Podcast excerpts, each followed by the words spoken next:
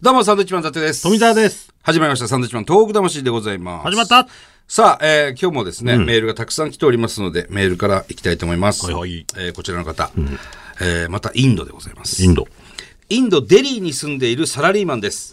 えーただいま、チェン内に出張中、出張中でございます。ほう。大変です。あのラーメン屋、アキベイさんがおしゃれバーになっています。何 DJ ブースとバーカウンターがあって、イ DJ ケイケのブースはい、イケイケのインド人たちが夜な夜なアゲアゲになっています。そんな雰囲気の中、日本人のおっさんがポツンとラーメンをすする。非常にシュールな感じになっております。え私は富澤さんとは違い、場をわきまえるタイプなので、どういう意味だよ。時折音楽に身を委ねながら、雰囲気を壊さず、ラーメンをスルッと、スマートにいただきました。この番組でたびたび登場されているインドのジョーさんの姿はもうなかったのですが、えーお店の人曰く、おしゃれバーの下の階にあるアキベイさんはその日、貸し切り営業だったとのこと。うん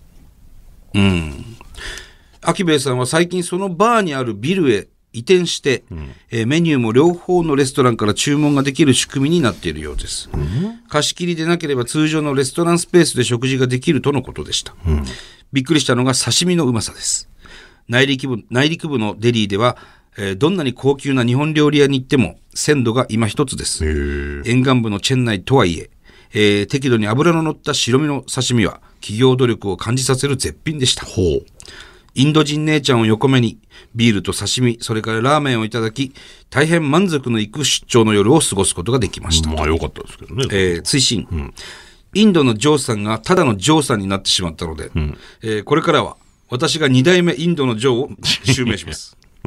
私も偶然名前がジョーなので、えーちなみに、元祖ジョーさんとは面識ありませんが、えーインド日本人の間では有名だったので、えー当方は存じ上げております。へえーそうなんだ。私はしがないサラリーマンです。次回はデリーの情報もお届けしたいと思います。という。そうか。あら、インドデリーのジョーさん。はもうやめちゃいましたからね。そうなんですよね。うん。確かに、必要ですね。二代目。これ、だから、アキベイにわざわざ行ってくれたわけでしょどういうことおしゃれそしたら、おしゃれバーになっている。ちょっとこれはね、あのーなんだろうね、結構ショックですわ、はっきり言って。イケイケのインド人たちが夜な夜なアゲアゲになってるっていう ね。まさかのアキベイですよ。でも場所が変わってるんですよね。まあまあ、そういうことなのかな。移転してですから。うん。そのバーのあるビルね、移転して、ということですね。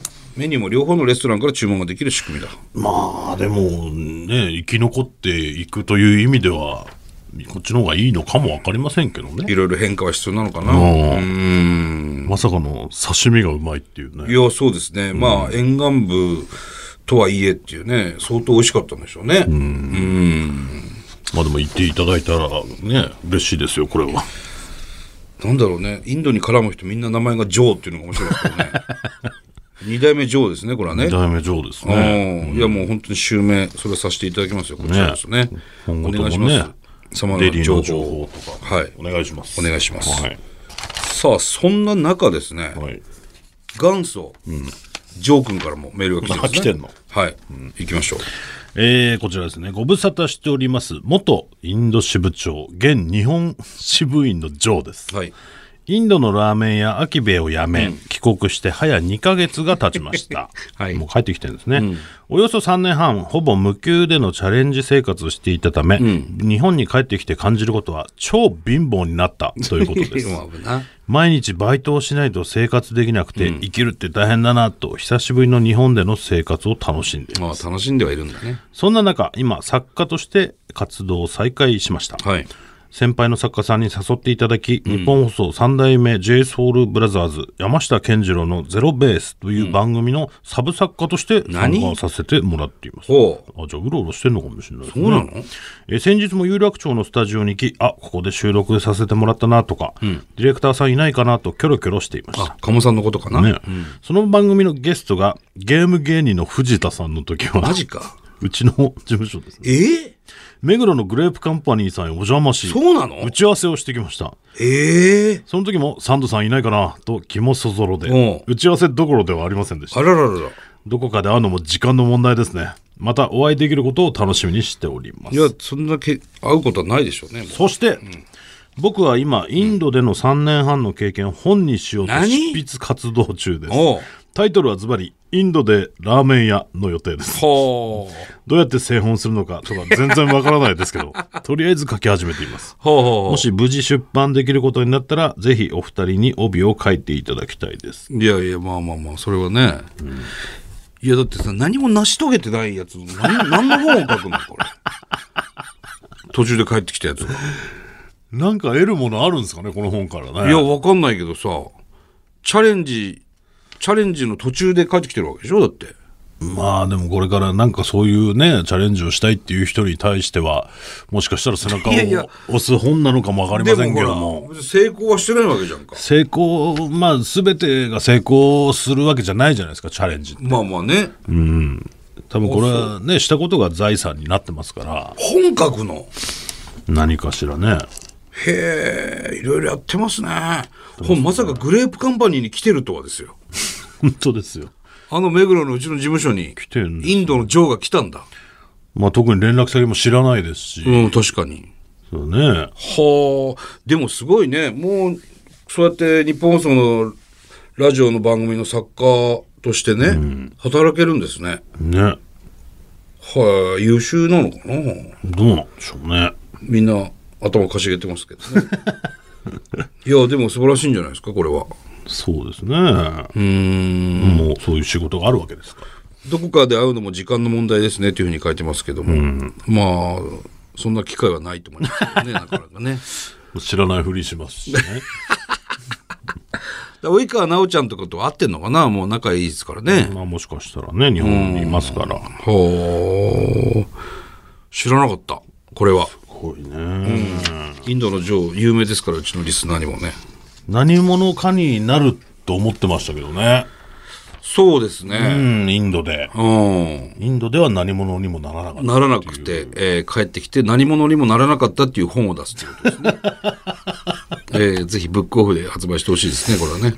インドでラーメン屋。もしね、皆さん。ちょっとこのインドでラーメン屋って書いてあったら俺ちょっと見ちゃうかもしんないな。ちょっと面白いですよね。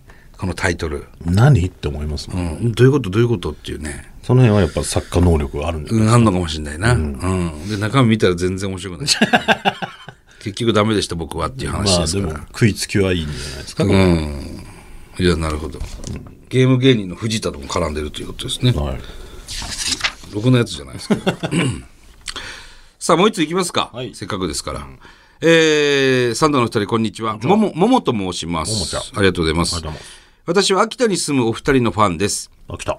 えー、2人の小学生の娘がいるのですが、小学生の給食の時間の校内放送で、サンドさんの「ウマーベラス」が流れるそうです。学校ではい、ドーナツカステラゼロカロリーを聞きながら子どもたちは毎日給食を食べているそう です、えーこの曲をチョイスした先生のハイセンスに感銘を受けたのと同時にどうしてもお二人にお知らせしたくて投稿しました、ということでございますありがとうございますこれねただ、これは秋田でしょ、うちの娘東京の小学校通ってますけど、は流れてるみたいですい。えサンドイッチマンとモンキーマジックのウマーベラス昼にうんえ、給食の時間って音楽流れんなんか放送委員会みたいなのあるんじゃないのもしかしたらの流れんだ。はいどんなパ感じパだってね 娘がパパ、パパだ。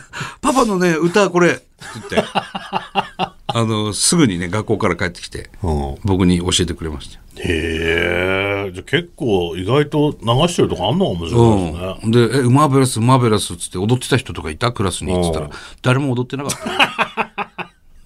さすがにそれは。でも流行ってんでしょまあなんかその TikTok とかで、なんかねそっちで流行ってるみたいですけど流行っね。てるって聞きますよ。うん。俺はそっち、見方もわからないけど、TikTok とかね。うん。まあまあまあ、嬉しいですね。これは嬉しいですね。他にも、じゃあ、あの、うちの学校で流れてるっていう人はぜひね、はいはいはい。メールを。まあ特に読まないですけどね。読めよ。